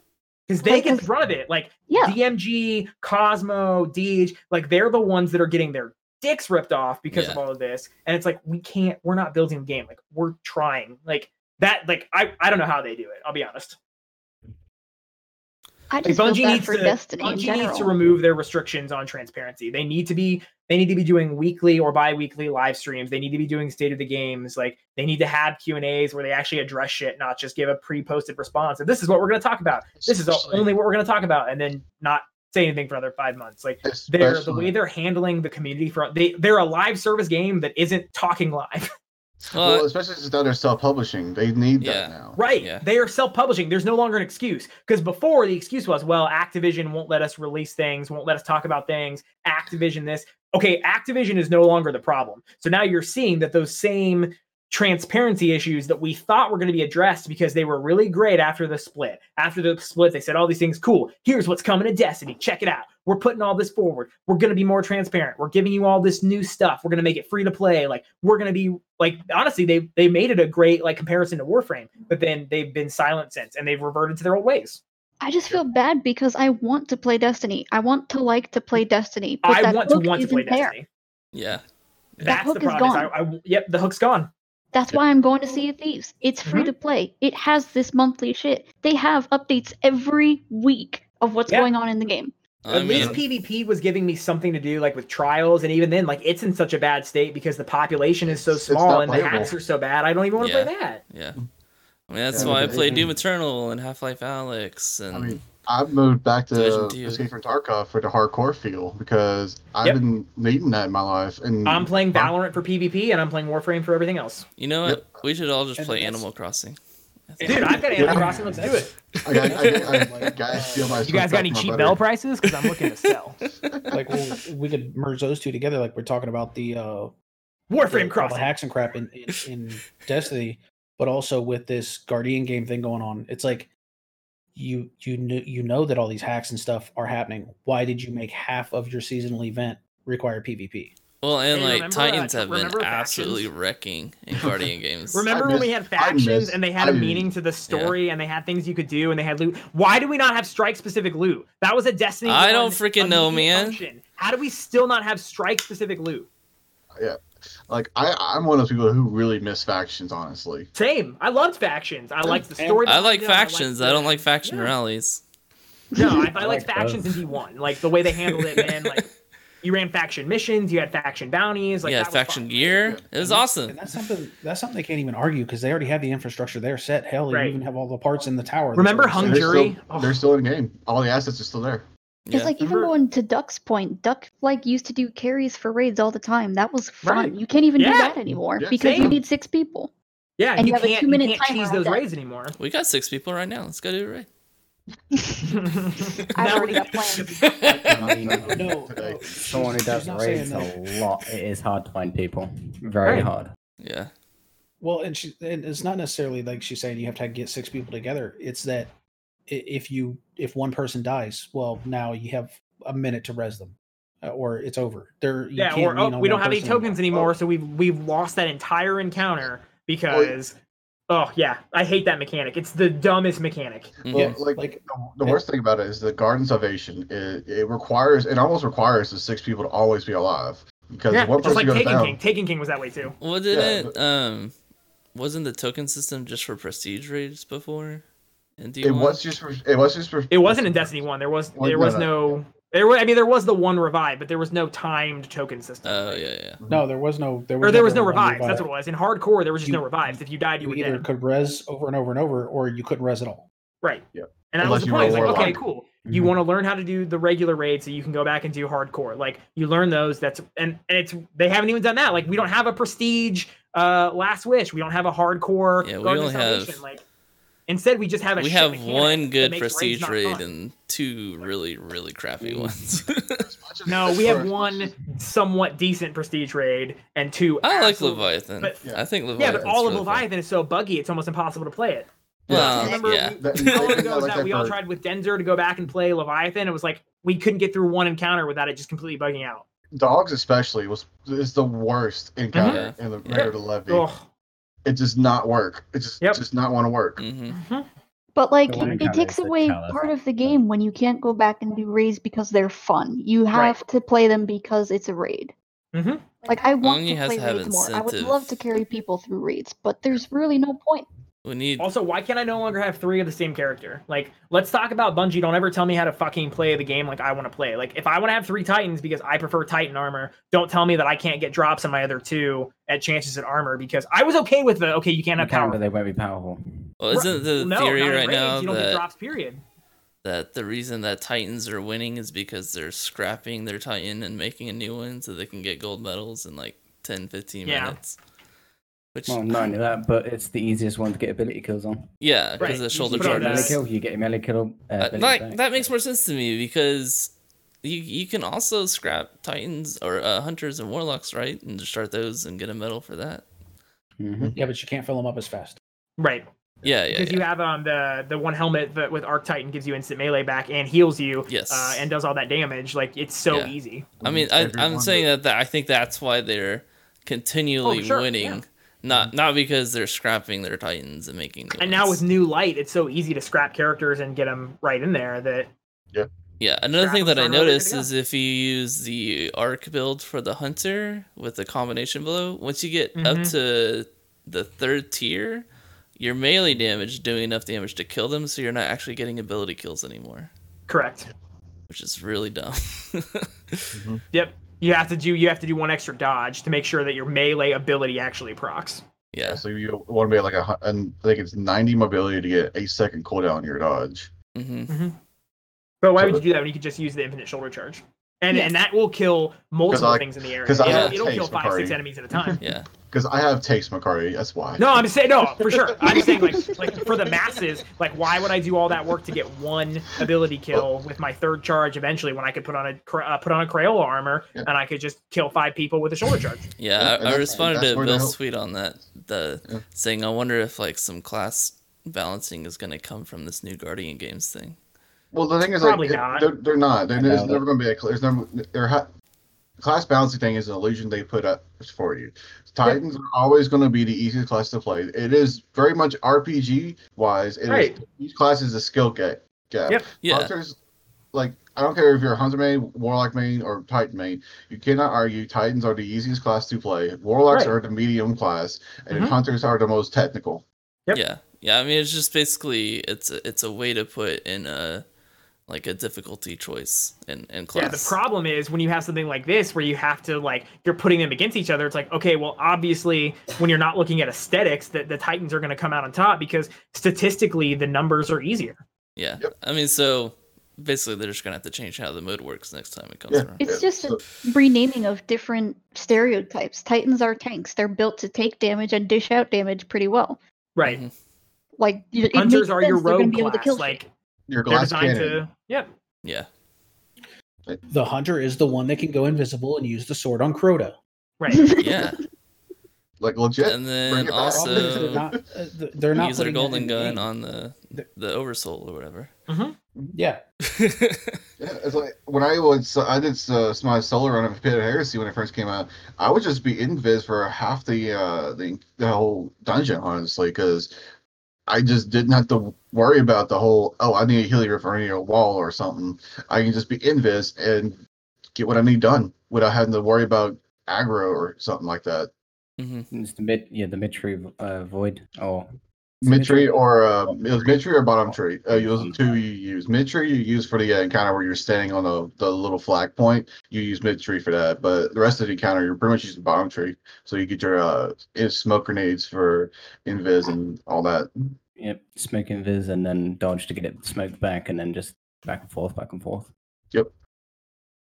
Well, let's move on, I guess, to our third topic, which I think is going to be a much shorter discussion. But uh, let's talk about RTX voice. It sucks. Sucks. Have you tried it? Should not be on GTX at all. It's, it's just to say RTX exclusive. It is better on RTX, oh, better on RTX than it is on GTX.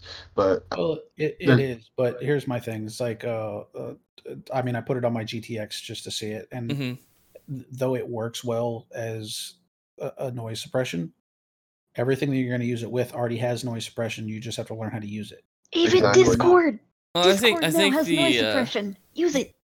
the idea is that n- most noise suppression adds like a little like tinniness. It, it adds compression to your voice as well, so it, it feels more filtered. it, it's an unneeded feature that they're adding because there's so many better alternative solutions, in my opinion. Yeah. Well, I mean, the other thing is that it's. I think this has only been in development for like maybe a It- month or two.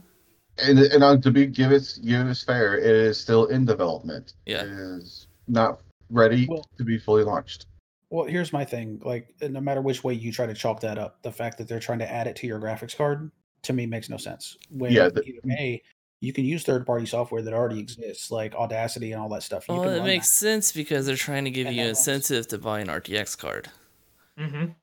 Well, yeah, but I'm saying anybody that I like, I won't- they're, they're aiming it as people that are doing recordings and doing streaming. And Yeah. those people should have at least a tiny bit of knowledge to know. Well, let me put that process on my processor, not on my graphics. Yeah. Because And- if I'm if I'm streaming a video game, I want the frames. I don't want a little added noise suppression that takes six percent of my GPU. Yeah. Well, I mean, I think I think with more development time, they can they can lessen that. But yeah, I mean that's still true. Yeah. Still doesn't matter. Why not leave that space open for you can get Yeah. better game performance? Yeah. I mean, even if you get it down to one percent, I'll still keep that one percent and put it on my CPU, which is only hitting ten percent utilization while I'm streaming.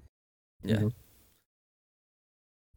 Ultimately, uh, it's a fun little idea, but unnecessary. I I think it, I think it's interesting, and I think it works pretty well. Like, there's a video of the guy that's like slamming on his desk with a hammer. He's got a giant fan going in the background. So, I mean, I think it's, I would say it's probably works better than a lot of other suppression software, and It while does. still retaining the quality Now, of the voice. now on the side of what do I think of the software? I think the software is really good. I just Yeah. don't think that they should include it into like into your GPU utilization. yeah, yeah. Uh, it- Then again, how often are you slamming on your table with a hammer? Yep. Well, Uh, I mean, I got kids in the Depends on if you're background. playing PvP Like- Destiny or not. Like I had a kid come in the background and here, and he was watching a video on a Nintendo Switch while I was doing this. So I had to mute myself. So it, it would have been nice in that kind of situation. Yeah, I mean, it also makes sense, but it's also you got to consider it's based on whether or not it's worth worth it for you based on your microphone, because that's what's going, to, in my opinion, determine whether or not you would need something like that. hmm Because a lot of microphones already have a external box you can do your own noise suppression manually there, or you have like mine, which is a 360 audio, so it picks up audio at all times. So I need software to do that, to so you don't hear my fan in my background or something. And there's so many, like I said earlier, better ways to go about the noise suppression than it is than the need for noise suppression. Yeah, I, I think the the name itself, RTX voice, is a little bit misleading because it makes you Well- think that like the the tensor cores or whatever I- are the ones that are like doing the it- it's a processing. of, it's a waste of an AI, in my opinion. Yeah. They, they- they could have done something. Uh, they could have done some better things uh, with, with an AI with their graphics cards. in My Uh. I, I just mean that like you would think that an RTX cord or a card, the the processing would be done on these other cores that aren't really used for gaming, so there wouldn't be that much of a performance impact, if any. Right. I mean, that's logically thinking it, but at the same Yeah. time, I don't know what has gone into the development of the software, so I don't know what Yeah, it yeah, actually takes to do that. Well, it's like I mean that video that John linked in the uh the thing. If you watch him, he does uh uh oh my god, what are they called, John? Benchmark. He Mhm, did yeah, benchmarks on it with and without the noise suppression, and it is impacting performance of your yeah, graphics. yeah, it is. Yep. And then so once you stack that, and if you're doing GPU encoding with NVENC, um, it's gonna be like I don't know, I 15, 20% usage or something. Right. I, I mean, I, I would be interested if you tested it and then turned on uh, Minecraft ray tracing because right now that's a good way of They, testing. they did like, test that. That that was one of the tests that they did. Okay. Yeah. Yeah, because like that, right? Micro, the ray tracing technology starting to be implemented more into games now is the only reason to get an RTX, in my opinion. Other than that, it's not as it's not something you need. You're just as good well off as a 2070 or Mhm. a uh, you know a 1080. Well, the I thing about the RTX that that's not worth it because there aren't enough games that support RTX. Yet. Well, that's why I say Well- it's it's the only incentive right now to get one because Yeah, games if your only- game supports it and you want to have it in Well, your game. Yeah. But this is th- so. This is the same discussion that's been happening for the last twenty years. Is when it comes to graphics, the graphics card always comes out with uh, uh, features that aren't in games yet, and then games will develop them later. like uh, what is it called? So they've already like they've already leaked the fact that the PhysX. 30 series are, are going to be RTX. Ray tracing is going to be here to stay at least for a whole. Oh, and the the new consoles are going to support ray tracing as well. So and that means that yeah and ray tracing is amazing for game developers as Yeah. far as how to light scenes you know it's going to make games look way better when they're built around it not even like the games that you have now where you can turn it on and off mm-hmm. to me that's like okay it's cool i mean minecraft definitely looks a lot better when you turn it on but the game wasn't designed with it the games that come out designed with it are going to look way better Mm-hmm. Yep. All right. Well, I think that's enough discussion for today. Um, Okay. since this is our first episode, uh, I thought we just kind of we for future episodes we'll have like a guest, um, and we'll probably have fewer people just so have more people have time to talk and say their piece and whatnot. Yeah. Um, but let's just go around and like let's let's introduce everybody, and uh, we can kind of hit these three points here for everyone in the chat right now. So we can start with Ninja. Uh, hi. What Hi. do you want to say? So, who are you and what do you do? Oh, uh, occasionally stream. And uh, just post things on Twitter. That's about it, really. That's about it. Play a lot of play a lot of games too. I, I hear. Of course. yeah. I think that's everyone. here, yeah. um, yeah, that that's it, really. I, I don't do too much else. Yeah. So like uh what what kind of consoles and stuff did you grow up on? What what games did you play? Mm, I my mum brought me up on games to be honest. Um she had uh what's the thing called? Something 64. Nintendo yeah, Nintendo 64 and uh, Mega Drive. Oh no, those be I Yeah. barely played them, but I did grow up with PlayStation 1, 2 and 3. But then I've gone to PS4, then PC. Mhm. So th- were there any like consoles. games that like were your favorites growing up? Crash Crash Bandicoot on PS2, I think. Uh, the first one was on the original PlayStation, but uh, Then, there, yeah, there were definitely games on PS2. PS1. Yeah. Um, yeah, that was what I played a lot of, and then I briefly owned a Game Boy, like the handheld one, and Mhm. played a lot of uh, Mario. Nice, nice. Other than that, that's that's all the things I've ever owned. All right, man. Uh, so where where can they hit you up on Twitch and Twitter and stuff? Uh, DLCG Ninja on all socials. Sounds right. Sounds right to me. Yeah. All right, same questions for you, Duck. Uh, so I'm Duck. I am retired. I'm a disabled veteran. Uh, background in gaming. Uh, might have the most in the group. So I started. I started on Atari. Uh, went through all the every series of Nintendo. Uh, I've had every other version of PlayStation. I've had all the versions of Xbox.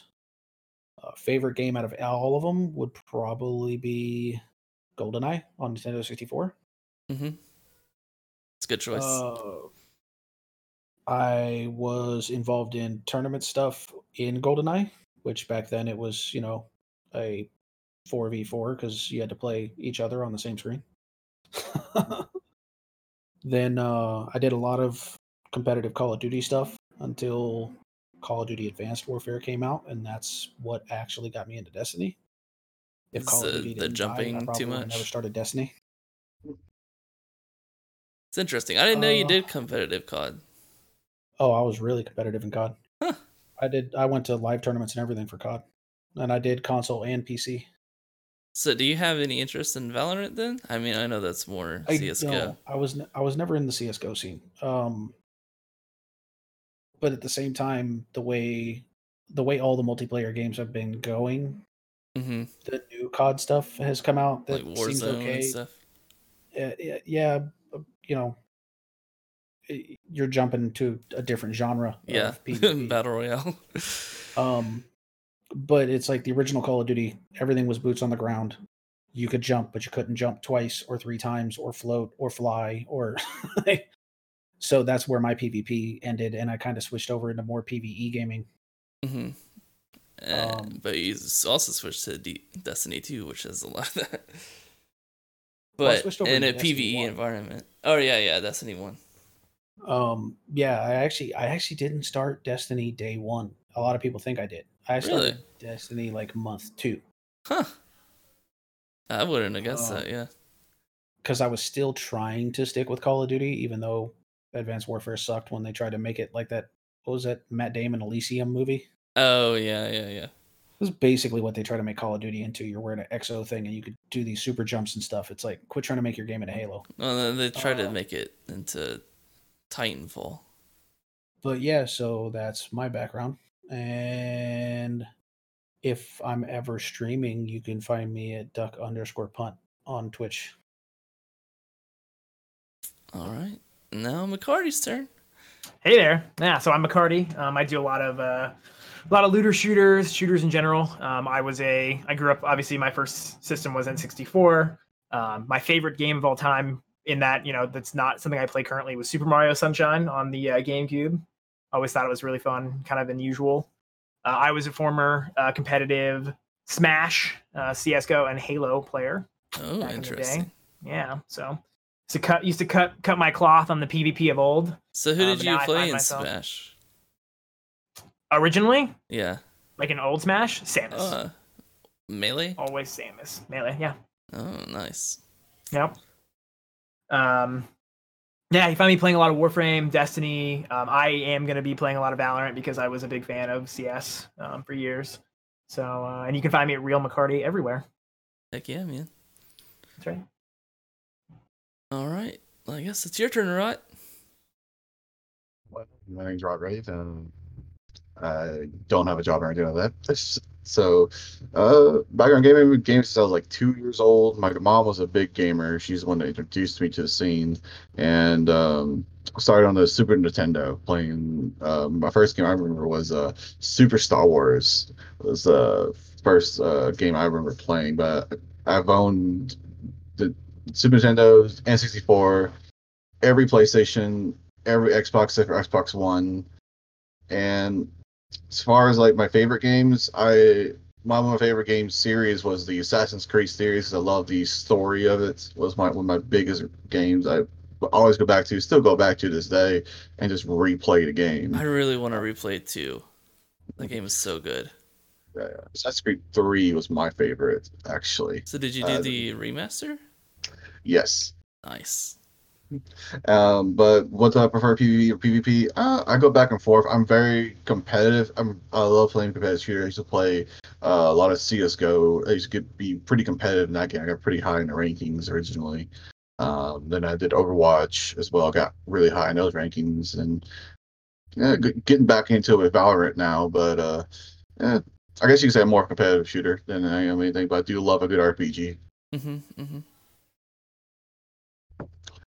And uh, as far as my socials, uh, find me on Twitch. I will be streaming within next week or coming months. Uh, when Oh, I- nice. So uh, I plan on getting back into streaming eventually. And uh, you can find me on twitch.tv slash uh, rot underscore rave. And same thing on Twitter uh, at rot underscore rave. I think I actually need to check if I'm following you on Twitter. I'm pretty sure you are, Be completely honest. I'm pretty sure you are. I'll, I'll have to make sure. Yeah. Following you on Twitch. I'm still waiting for this stream. Me too, man. Me too. All right, Tasha, that's all you know. All right, I am Mint Wolf TV because I love mint and I love wolves, so I just put the two together and you got Mint Wolf, but it's already taken on Twitch, so I had to go with the TV side of things, which sucks. Uh, I work for Salad.io, which is a cryptocurrency uh, startup company that is basically taking your computer's idle power and idle time when you're not using it and turning it into cryptocurrency, which they then turn into US currency that you can use to buy gift cards, game codes, games, you name it. If it's out there electronically, they're eventually going to have it on there. We have V Bucks, we have Steam cards, everything. Oh, that's awesome. I did not know about that. You should drop and it is a link somewhere. Now compatible. Oh, I will. It is now compatible with every system that runs Windows 7 or Windows 10. nice. It is no longer graphics card reliant, Okay, which is cool. that's good. Um, my background in gaming is I started off with my dad's Nintendo 64. That was the oldest console we had. I was beast at Mario Kart 64 in my family. I've had every Nintendo console since. I started with a Game Boy Advance. I went up through the DS. I skipped the Wii U because it was a piece of garbage, in my opinion. And now I have a Switch. So I've been playing a lot of Switch games, Mario and Rabbids. I do have Warframe on the Switch, which is why I think I've been having some fun learning it over there. Very nice. Uh, and I think out of all of the games that I've played, my favorite series is still Sly Cooper from the PlayStation 2. I never played Sly Cooper. You need That's to play good. Sly Cooper, I It's think please. actually really good. Is there is there a, I want more a games pack like on Sly PS4?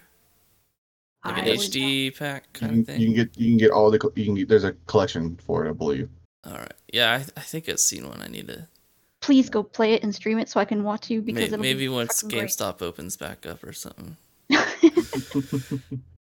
but yes, I loved Sly Cooper, and I wish more games would be like Sly Cooper because it's one of those games where we were talking about earlier. It has sequels, but it also finishes. You know, it's not a game that goes on forever and ever and ever. Mm-hmm, mm-hmm. I miss. But it those still has replayability. It still has quality to it, and I like that. Oh yeah. Another one of my This game was favorite games was Spyro Season of Ice, which was for the Game Boy, and I liked that one just because it interested me in musicality. I think the musicality of the levels and the game designs were amazing, and that's one of the big things that I look for in games now is what are the soundtracks like? What are the, you know, sound effects like? You know, how does this work and do I like it? That's really cool.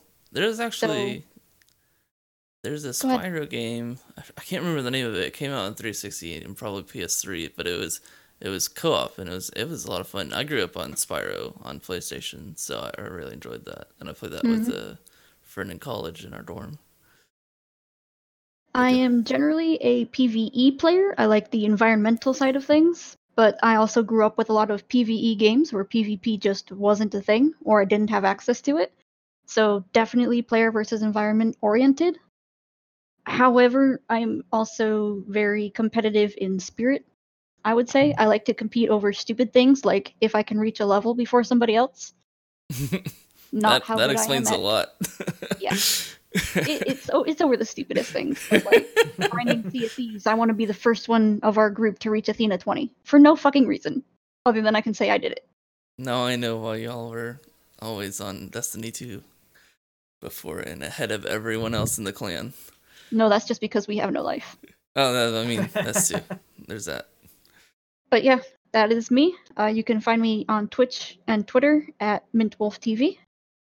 And I should be streaming tonight. We're gonna do some more Sea of Thieves with a few buddies, Sounds excellent. and I think that's it for me. All right. Well, I guess I'll talk a little bit my about myself. Uh, my name's Journey John or John. Um, me and my wife, we have a couple different businesses. We do a resale business to Vietnam, which is on hold right now because of shipping stuff, and they've been until recently they they've had shipping and flying into the country. You they've had that closed off, so that's we're gonna start picking that back up. And then my wife also has a boba tea shop in Dallas called Toko Toko Tea. If you want to go check that out, it's uh, Plano. It's in Plano. And then uh, I'm also running a lot of Uber Eats because turns out a good time to do deliveries when everybody's stuck at home and you can't dine in at a restaurant. So that's been pretty good, and I've been listening to a lot of podcasts, which is, is what it basically what inspired me to finally jump in and start doing this one. Um, my background in gaming is I didn't actually start playing video games until I was almost in middle school. Um, I started on the PlayStation, and I, like I said, I played a lot of Spyro. That was probably my favorite on there. And then I moved to Xbox, where I played a lot, a lot of Halo. I played a lot of Halo. I played a lot of MechAssault on Xbox as well. And then I played so much Xbox that my parents ended up making me sell the Xbox and pretty much banned me from video games for like a year or so. And then that's why I started getting into PC gaming because we had a PC and I could install games on that. And I had some other friends in school who were on PC. And so eventually, towards the end of high school, I finally got my own gaming PC. And I played a bunch of Half Life, played a bunch of Battlefield, and played more Halo on PC. And then now I have all the consoles, and that's pretty much it. Um, and yeah, so I also stream. I stream only on weekends right now, just because I'm trying to keep myself busy and not overdo things, not give myself too much to do. Right, I don't feel like I can do anything else. And then uh, I'll I'll occasionally stream throughout the week. And then I'll also just starting this podcast. So if y'all are interested, and pretty much anybody's welcome to join in this podcast. We'll probably have fewer people, like I mentioned before, just so everybody has time to speak and we're not always like trying to talk over each other and stuff. So yeah, I think that's it. So hope everyone had a good time. How did you all like the podcast, guys? It's good. Yeah. Yeah. Looking forward to doing more. Yeah. All right. And uh yeah, we'll be recording this every Saturday. Um hit me up. Uh, we'll probably be around 3, but it depends on people's availability and stuff so we can change the times cuz it's just an audio recording so we can do it whenever needed. And yeah, I'll see you all in the Discord and in Destiny 2. So have a good one guys and we're out. Bye-bye.